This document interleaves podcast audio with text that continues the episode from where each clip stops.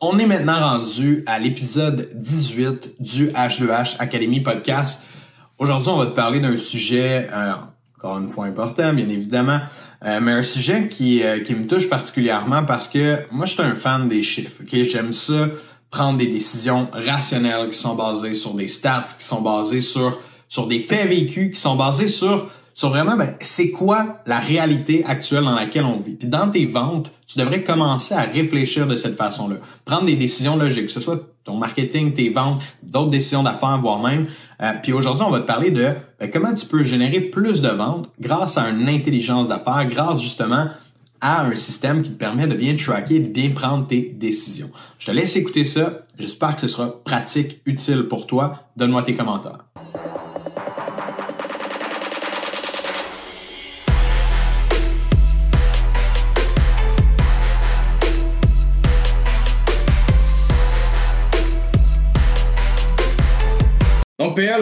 On va partir ça tranquillement.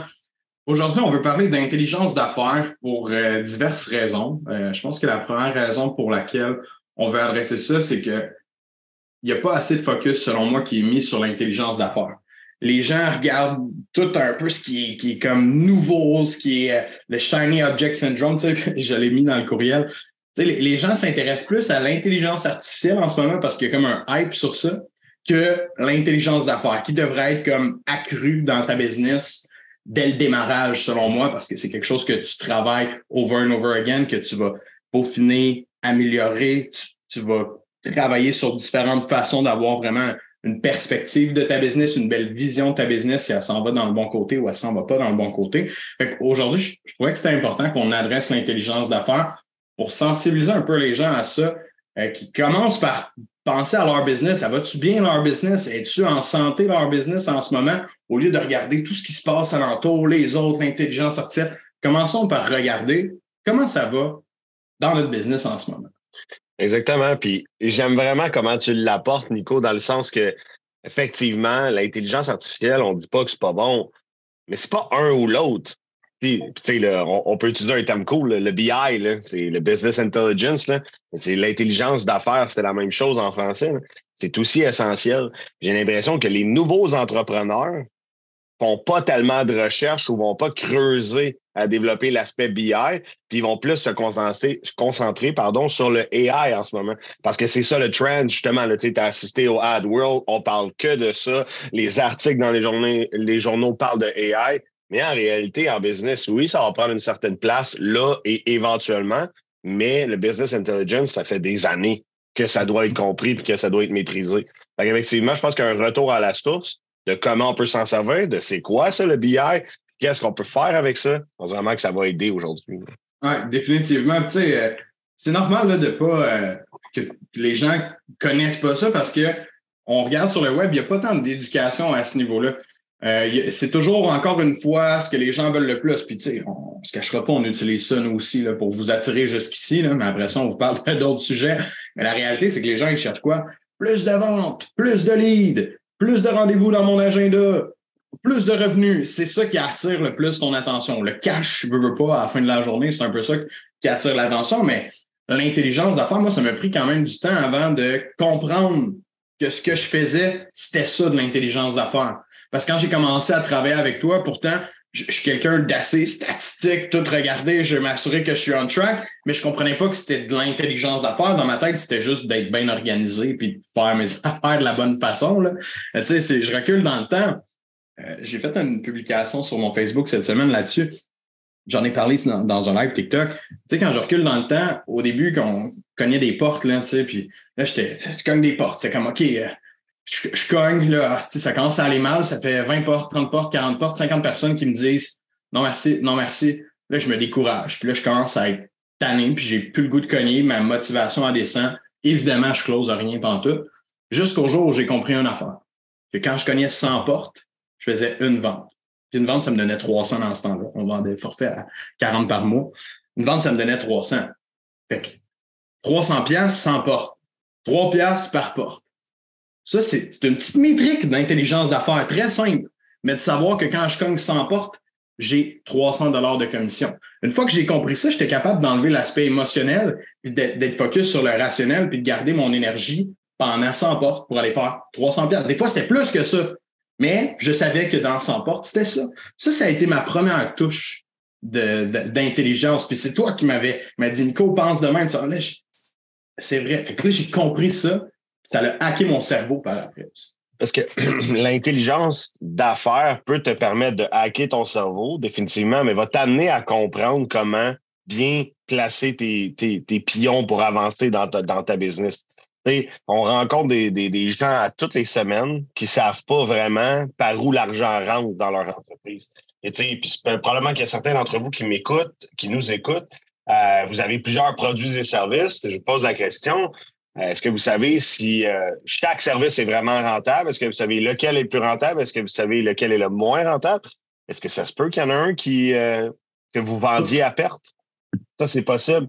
J'ai déjà fait des mandats de consultation auprès de gens qui, après avoir calculé le coût de fabrication euh, auprès du, du nombre d'heures que ça prend, euh, des coûts de produits et de tout ce que ça prend pour se rendre jusqu'au magasin, le coût de transport, l'approvisionnement de tous les matériaux, etc., jusqu'au bout, on arrivait à placer euh, une machine forestière, par exemple, dans une succursale. Mais la machine était à perte. On, laissait genre 300 dollars sur la table à chaque fois qu'on vendait une machine.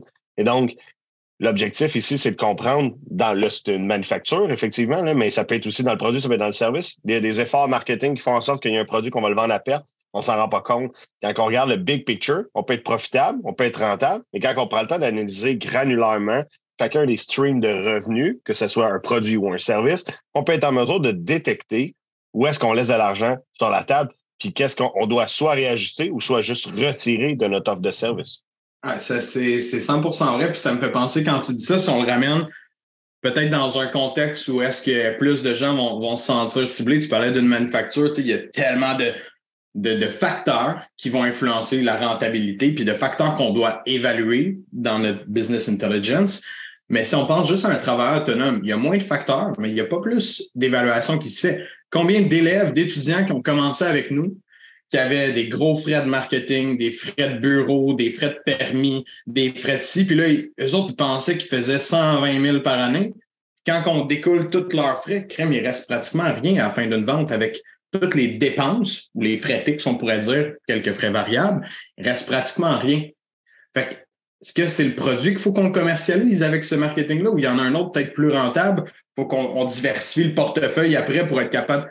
Tu sais, on le voyait à, avec une micro, euh, une micro échantillon, on était en mesure de voir est-ce que ça, c'est rentable? Ce que tu fais en ce moment, c'est rentable.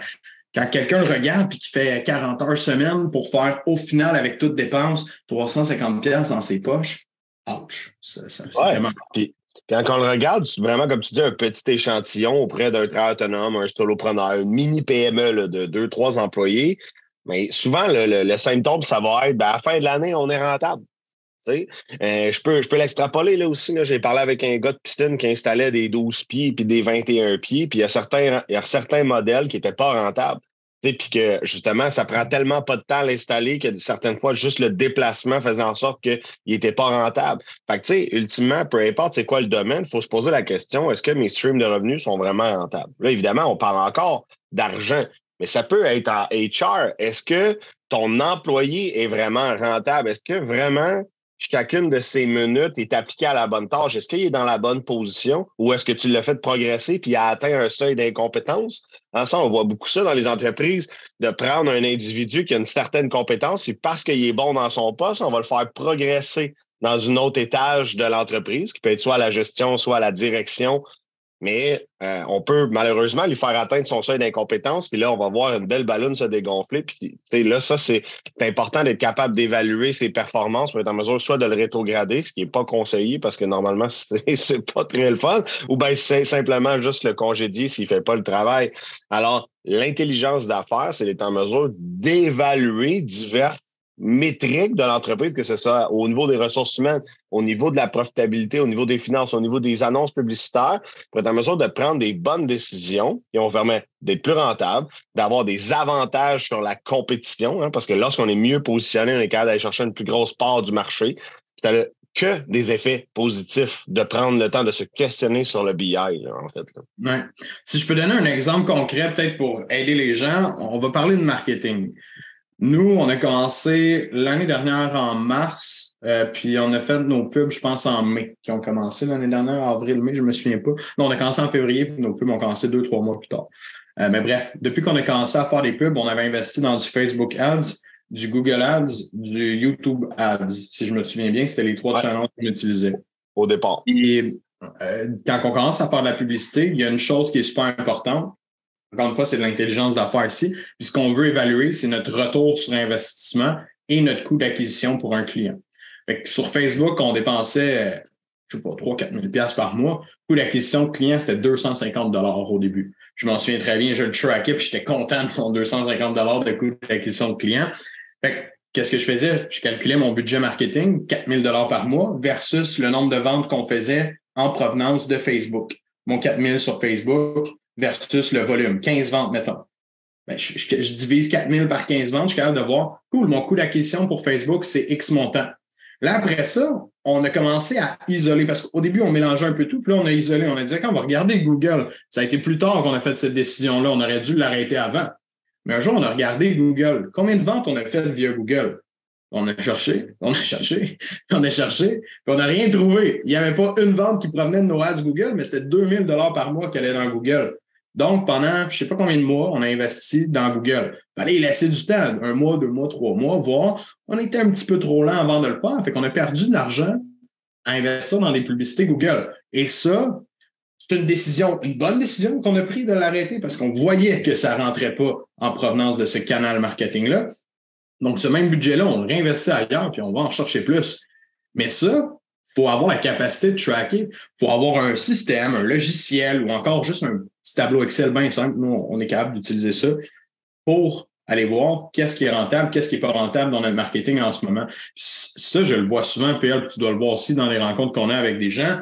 Ah, j'ai investi euh, tant en lead l'année passée. Cool, c'est quoi ton coût d'acquisition? Tu vois? C'est pas. c'est quoi, c'est quoi ton retour sur investissement? Je sais pas. Tu sais, des fois, on se rend compte que c'est des gens qui font du 1.5 sur leur retour sur investissement. Deux, ce qui n'est pas grand-chose dans le domaine du marketing. Des fois, c'est bon, mais quand tu n'as pas des marges de 100% ou 90% c'est pas très bon de faire du 1,5 ou du 2. C'est vraiment pas bon de voir. Fait qu'encore une fois, dans le concret, vous pouvez l'évaluer. Tu l'as dit, dans les ressources humaines, on est capable de le voir sur la, rentabilité d'un employé. Dans le marketing, on est capable de le voir sur quel channel marketing nous a apporté plus de revenus, moins de revenus. Ah oui, bon exemple. Comment tu le faisais pour, euh, pour ton lead gen d'ailleurs dans, dans RMI? Avec tous les leads entrants, tu étais capable de tout analyser les leads puis de voir comment appeler les gens. Ah oui, OK, je comprends ce que tu veux dire. Parfait. Donc, en fait, euh, par exemple, dans cet exemple concret-là, on génère des leads, on accumule une base de données, puis on appelle les gens. Euh, une des, euh, je vais vous donner deux BI, euh, deux métriques de KPI, là, que, ben, des KPI, là, c'est, c'est des, indicateurs de performance clés que j'ai soulevés qui étaient les plus importantes. La première et non la moindre, c'est la durée entre le moment où le lead est rentré et je l'appelle. OK? Hier soir, je suis avec quelqu'un qui me disait qu'il prenait trois semaines pour appeler ses leads rentrants. OK? Aucun sens. Chez nous, il fallait que ça se passe en dedans d'une minute quand on a commencé. Le lead, il rentre, le client est encore sur le site web, il faut que le téléphone sorte. Ça, c'était une des premières KPI que j'ai tracké puis pour lesquelles je mettais un effort spécifique pour faire exploser mes résultats. Les clients, ils capotaient. C'est comme, crime, je viens de tes envoyer. Je vois, mais vous voulez quelqu'un de sharp? C'est nous, ça. On va s'occuper de la, réflexion, c'était que tu voyais les lignes que ça faisait trois, quatre jours qui n'avaient pas encore été appelés, ou même plusieurs heures qui n'avaient pas été appelés, versus ceux qui étaient appelés on the spot. Tu étais capable de voir le taux de closing qui était ah. complètement différent sur ceux-là. En fait, il était ridiculement plus élevé le taux de closing quand on appelait en dedans d'une minute. La réalité, c'est à, partir du moment où est-ce que le temps avançait, je voyais les résultats, on était capable de les segmenter par heure, par jour, puis le taux de closing, il diminuait. Et en plus, c'est quelque chose, c'est un concept qu'on enseigne beaucoup, mais le concept de la douleur, il, diminue. Euh, donc, quand ils font la demande, c'est maintenant qu'ils ont besoin. alors, si tu laisses passer le temps, peut-être que le, besoin va, va, se diminuer, ou bien qu'une autre compétition qui est beaucoup plus chère que toi va prendre le takeover là-dessus, puis va s'en occuper de la vente. Euh, d'ailleurs, ça nous arrive. Une journée où est-ce que je suis pas capable encore de trouver de solution parce que les gens veulent pas le travailler, mais le dimanche, il faudrait que je les appelle vraiment plus vite. on arrive le lundi matin, mais les gens, ils veulent prendre leur fin de semaine. À un moment donné, c'est normal. Le facteur humain, ils ont le droit de prendre une journée off, mais le lundi, on arrive, puis notre compétition, ils ont signé parce qu'il y en a qui travaillent le dimanche. Fait que, ultimement, c'est un facteur, c'est un KPI qui me donne beaucoup euh, d'informations. Le deuxième, c'est le nombre de fois qu'on appelle un lead avant de le mettre aux poubelles. Donc, la majorité des gens reçoivent un lead, ils vont l'appeler deux, trois fois, puis ils vont arrêter. Nous, dans notre business, dans, en fait, dans cette entreprise-là, dans, dans, une de mes entreprises, on s'est rendu compte que le, trigger, c'était sept appels. Si, puis en fait, là, il y, avait toute une séquence, il fallait l'appeler le matin. Avec des contacts, aussi des messages texte, email, des fois entre. La séquence qu'on avait bâtie, c'était tu l'appelles le matin, tu l'appelles le midi, tu l'appelles le soir. C'était pas de réponse, message texte le soir. Puis le lendemain, le matin, le midi, le soir. Puis le septième appel, c'était tu laisses un message vocal, puis tu flushes le livre, puis tu ne l'appelles plus. Parce qu'on on, s'est rendu jusqu'à 12, 13 appels. Puis chaque fois, avec les, les CRM, aujourd'hui, on est tous capables de classer les taux de closing par le nombre d'activités conséquentes, etc. Puis cette intelligence d'affaires-là m'aura permis de comprendre qu'au début, on a laissé beaucoup d'argent sur la table parce qu'on ne les appelait pas assez bien que le closing est, plus difficile, il est plus marginal, mais définitivement qu'il faut les appeler pareil. Le besoin est encore là. Il y a des gens qui sont juste moins rejoignables pour diverses raisons. Mais à 7, tel trigger où est-ce que le manpower ne travaillait pas pour rien. Donc, tu sais, mm-hmm. parce que rendu à 8, 9 appels, c'était des efforts de temps qui ne rapportaient pas suffisamment pour justifier un effort. Alors, ça, c'est mm-hmm. une autre forme d'intelligence d'affaires qui, venait par le, fameux KPI encore, et donc qui donnait vraiment une trajectoire et une direction sur comment travailler, puis c'était quoi les best practices à mettre en œuvre pour aller chercher le maximum de rentabilité. c'est vraiment intéressant parce que ça se fait, peu importe ton, ton département ou vraiment le, on pourrait dire le sujet que tu veux analyser dans ta business, l'activité que tu veux analyser dans ta business, il y a des copies à l'intérieur de cette activité-là, comme toi, par exemple, les téléphonistes, ben, en fait, les vendeurs qui appellent les leads entrants, c'est une activité, on analyse juste l'activité de l'appel. On parle même pas de poser les questions du closing, puis etc., la suite. Juste cette petite activité-là peut faire une différence incroyable sur les résultats à la fin de la journée. Puis, je reviens à mon histoire de porte-à-porte l'autre fois, puis tu sais, tu t'en souviens, il y a une soirée au porte-à-porte, j'avais closé cinq deals sur genre 10-12 maisons juste ici, pas loin de chez nous. Je m'en souviens encore comme c'était hier, je suis revenu chez nous, je sais que c'était ma première plus belle soirée de porte-à-porte. Et à partir de ce moment-là, après, j'ai fait crime. D'habitude, c'est une sur 100. Là, à soir, j'ai fait genre 5 sur 10. Là, je me dis, comment je peux refaire ça, des soirées comme ça, tu sais? Peut-être pas toujours faire 5 sur 10, mais tu sais, être capable de faire 2, 3 dans une soirée au lieu d'en faire une, deux maximum dans une soirée. Puis à partir de ce moment-là, le secret est dit pour tout le monde. On porte à porte, quand on vend des systèmes d'alarme, ça vend crissement mieux dans un domaine où est-ce qu'il y a des maisons neuves. Fait moi, après ça, qu'est-ce que j'ai commencé à faire? Cibler tous les quartiers en développement au Québec. Je pouvais faire une heure et demie de route, deux heures, juste pour aller dans un nouveau secteur qui était en train de se construire à l'heure actuelle parce que c'était mon client cible. C'était avec lui que j'allais closer trois fois plus que dans le quartier que ça fait 25 ans qu'il est bâti. C'est super tranquille, il n'y a jamais rien arrivé. C'est tout le temps les mêmes habitants, ça n'a pas bougé. Ils se sont déjà fait solliciter 25 fois avant. Je préférais de loin, de loin aller dans un, secteur récent. Qu'est-ce qui arrivait à ce moment-là? Je venais de doubler mes résultats pour le même nombre de temps. J'étais prêt à faire le trip de char, mais pour cogner moins longtemps. pour en fait, la, la réalité, c'était pas doublé, c'était comme x5, x6 les résultats. C'est à ce moment-là qu'on a commencé à cartographier le Québec et les secteurs avec des secteurs A+, A, A-, B+, puis il y avait des stratégies. Là, c'était vraiment intéressant parce qu'on venait segmenter les stratégies d'efforts marketing qu'on venait faire, que ce soit en porte-à-porte, que ce soit en ads, parce qu'on venait cibler des localisations spécifiques avec des approches marketing parce qu'on avait été dans le quartier, on savait la réalité, on savait qu'est-ce qui se passait. Alors, par exemple, il y a des coins de Laval que je ciblais sur Facebook. Très précisément, je ciblais des codes postales avec une approche, un message qui était différent que jean Saint-Lin-des-Laurentides, que c'était juste la maison neuve à une certaine époque.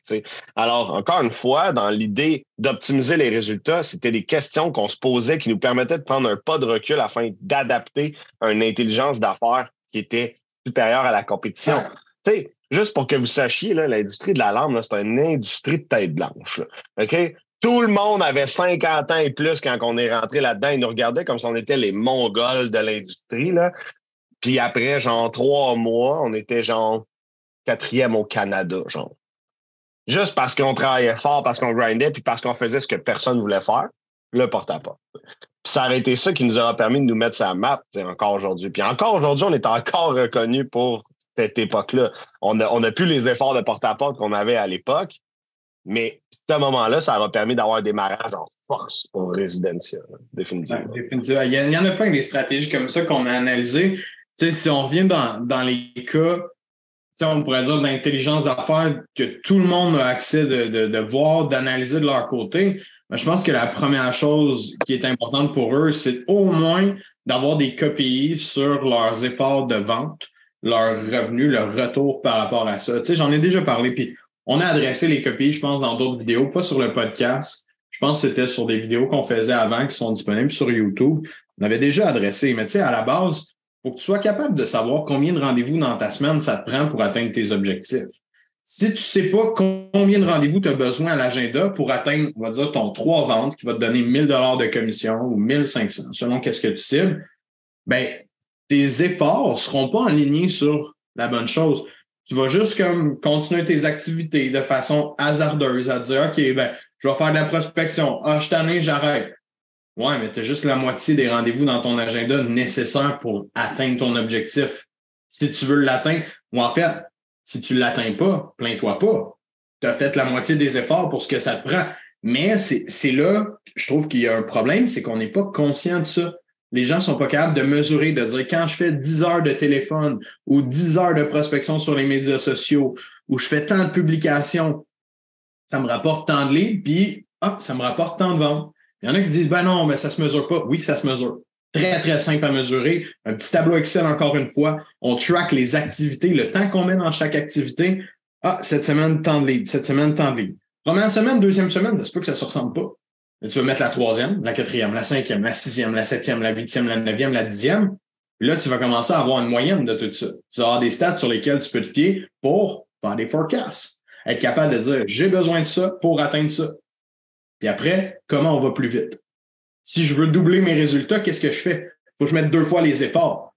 J'ai pas le temps de mettre deux fois les efforts. Qu'est-ce que je peux faire? Ah, peut-être je peux déléguer une partie des tâches pour me, me laisser de la place à faire plus d'efforts je me pouce dans l'écran. peut-être que je peux, je peux euh, peut-être qu'à la place, je ne sais pas moi, je peux déléguer. Voyons, si je lève ma main, je mets un pouce. Zoom, merci. Parfait. tu vois, ça, je vais rebondir ici, ça me fait penser, tu sais, quand je rencontre des gens, puis je leur demande, cette année, c'est quoi ton objectif? Ah, c'est, je vais faire entre 80 et 150. Moi, je suis comme, parce qu'il y a un hostie gap entre les deux, là dans le fond, ta marge d'erreur est énorme, là, parce que, ultimement, si tes objectifs étaient clairs puis qu'à chaque semaine, tu montais ton revenu, c'est comme un thermomètre qui monte, un peu comme les gens qui font des donations. Ton salaire et ton revenu, ça devrait être la même affaire. À chaque semaine, tu viens ajouter du revenu, puis tu te rends à l'objectif que tu as ciblé, que tu as décortiqué semaine après semaine, trimestre après trimestre. Et quand j'entends ça, puis pour vrai, là, je l'entends tous les jours, en fait. Là.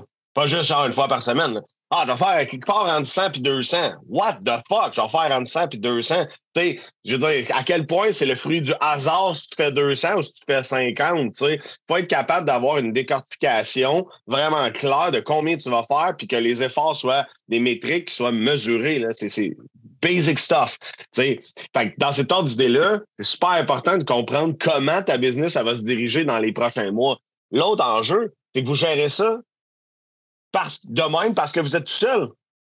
Demain matin, je vous passe 500 000 puis je dis, hey, j'embarque dans ton entreprise, mais il faut que tu me démontres où est-ce qu'on se dirige, qu'est-ce qu'on va faire, combien d'argent on va faire, puis que tu me gères ça comme un entrepreneur qui a 10 employés. Et ça, il va falloir que tu te lèves de bonne heure le matin pour te mettre à jour. Alors, pourquoi aujourd'hui tu acceptes d'être paresseux dans ta gestion quotidienne d'entreprise, de ne pas être en mesure de connaître tes chiffres, de ne pas être en mesure de connaître tes objectifs?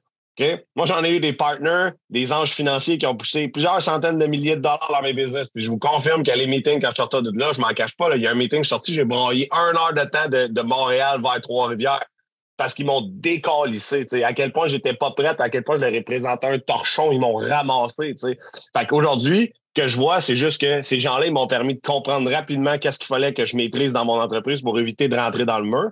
Puis à tous les jours, quand j'entends quelqu'un me dire je vais faire entre 100 et 200, je suis comme ça marche pas, mon homme. Là, ça marche pas, madame. Tu n'en vas pas à bonne place. Fait qu'essentiellement, arrêtez de la gérer comme vous étiez tout seul, arrêtez de charger parce que vous êtes tout seul, chargez comme si vous étiez une entreprise de 10 personnes, préparez-vous à être capable de scaler, préparez-vous à être capable de, prendre une meilleure part du marché avec de l'aide puis de déléguer. Si vous chargez le prix d'une personne, c'est normal qu'à partir d'un certain moment, soyez pas capable de déléguer parce que votre marge de profit va être trop petite. Il y a plusieurs risques inhérents à gérer ça, comme une solopreneur ou comme un autonome, puis de charger juste le prix d'une personne.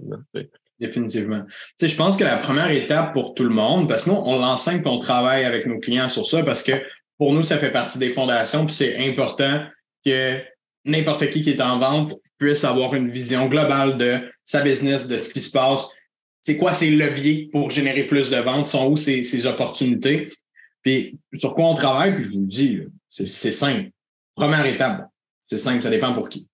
La première étape, c'est d'intégrer des KPI, des indicateurs clés de performance. Si vous n'avez pas d'intelligence d'affaires à l'heure actuelle, on commence par l'étape 1, puis c'est de dire ben, quels sont les indicateurs clés de performance?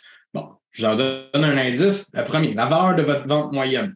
Vous avez peut-être plusieurs services. C'est quoi votre valeur de vente moyenne que vous vendez? Après ça, votre, nombre de ventes que vous faites par mois, nombre de ventes que vous faites par année, le nombre de leads que vous rencontrez par semaine, le nombre de, leads que vous closez par semaine, le nombre de paiements. Allez-y un par un comme ça, puis intégrez des métriques et commencez à les suivre. Donnez-vous comme devoir, que ce soit 30 minutes le dimanche soir, de mettre tout à jour votre semaine, de rentrer des chiffres dans un tableau Excel, juste pour les tenir à jour. C'est la première étape que vous avez à faire. Puis avec le temps, vous allez être capable d'en faire une lecture plus claire parce que, comme je l'ai mentionné tantôt, il va y avoir une tangente, il va y avoir une médiane, en fait, dans tout ça qui va revenir, puis on va être capable de se fier à ça pour établir des objectifs puis prendre des décisions. Fait ça commence par les indicateurs clés de performance, commencer à regarder ça. Puis tu l'as bien dit tantôt, PL aussi, juste de se poser des questions. Quelqu'un qui se pose pas de questions puis qui avance, puis ah, tout est beau. On ne pourra pas te, forcer à intégrer des indicateurs clés de, performance si tu ne te poses pas de questions. Si aujourd'hui, on, a fait allumer quelque chose, puis là, tu es comme Shit, ouais, c'est vrai, OK. Ben, good job. Parce que là, au moins, tu es en rétrospection, tu es en train de voir qu'est-ce que tu peux faire de mieux continue sur cette voie-là, pose-toi plus de questions, puis dis-toi, c'est quoi les indicateurs clés de performance qui seraient pertinents pour moi? Si vous avez besoin d'aide, si vous voulez en jaser, vous avez juste à écrire dans le groupe. Je suis sûr qu'il y a plein d'autres monde qui vont vouloir vous répondre aussi. On va pouvoir vous donner des trucs sur ça. Euh, vous pouvez aller voir sur YouTube, vous pouvez aller voir sur notre, notre channel YouTube. Je pense qu'on a une vidéo sur ça, qu'on en parle de façon plus précise. Ça me fera plaisir. Puis, mettons, j'ai un autre, j'ai un autre euh, exemple, là, copie. Le, monde du domaine financier actuellement, là, c'est, quelque chose qui me revient à tous les jours. Là. Je rencontre quelqu'un de finance à peu près à tous les jours, tous les deux jours. Là. Euh, je comprends pas, j'ai des no-shows. Je comprends pas, j'ai des no-shows. Je comprends pas, j'ai des no-shows. Je suis comme, Chris, il y en a aucun qui m'est arrivé avec, il m'arrive ça, j'ai essayé ça pour modifier différentes approches. Ils vont juste me relater une situation over and over and over, comme s'il avait la face dans le mur puis il n'était pas capable de prendre un pas de recul. Ils rentrent dedans, ils font la même erreur à toutes les fois puis ils n'essayent pas de le modifier. La réalité, c'est qu'ici, c'est un KPI. Ton taux de no-show, tu devrais le mettre dans le fichier Excel. Comment ça peut devenir une obsession pour toi pour modifier ça? Comment tu peux changer ça au quotidien? Qu'est-ce que tu peux poser comme action concrète?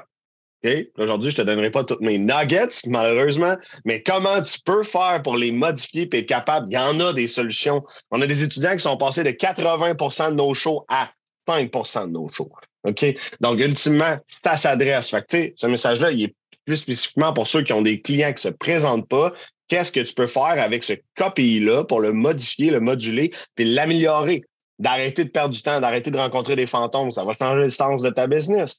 Alors, encore une fois, c'est de vraiment mapper toutes les copies qui ont une influence positive ou négative dans ton entreprise afin de t'aider à améliorer la direction de tes objectifs et te rendre dans la bonne place, tout simplement. That's it. Je pense qu'on va wrap this up. Euh, justement, pour ceux qui veulent euh, suivre, qui veulent avoir euh, peut-être du feedback sur ça, vous savez où nous trouver. ça nous fait plaisir. Les liens pour le groupe Facebook, il est un petit peu partout. Vous avez juste à venir nous rejoindre dans le groupe et nous parler, puis ça va nous faire plaisir de regarder ça avec vous. CPL. Merci. Bon, l'épisode est enfin terminé. J'imagine que tu ressors d'ici avec euh, peut-être des idées de comment mettre en place une bonne intelligence d'affaires dans ta business. Si tu crois que ça peut être pratique à d'autres personnes, comme à l'habitude, je te demande une seule chose. On n'a pas de sponsor, on n'a pas de commanditaire de gens qui payent pour qu'on te donne ce contenu-là. On te demande pas de payer pour le voir non plus. Donc, la seule chose que tu peux faire en retour pour nous donner un coup de main, en fait, il y a deux choses. Tu peux décider de partager le podcast sur les différents médias sociaux ou encore d'aller sur la plateforme de ton choix, Apple Podcast, Spotify, Google Podcast, Balado Québec, etc. Euh, laissez un 5 étoiles, laissez un review ou encore aller sur YouTube aussi pour laisser tes commentaires, laisser un review. Merci beaucoup. Euh, J'apprécie énormément que tu prennes le temps d'écouter notre contenu. Encore une fois, j'espère que c'est pratique pour toi. Je te souhaite une bonne journée et d'excellentes dons.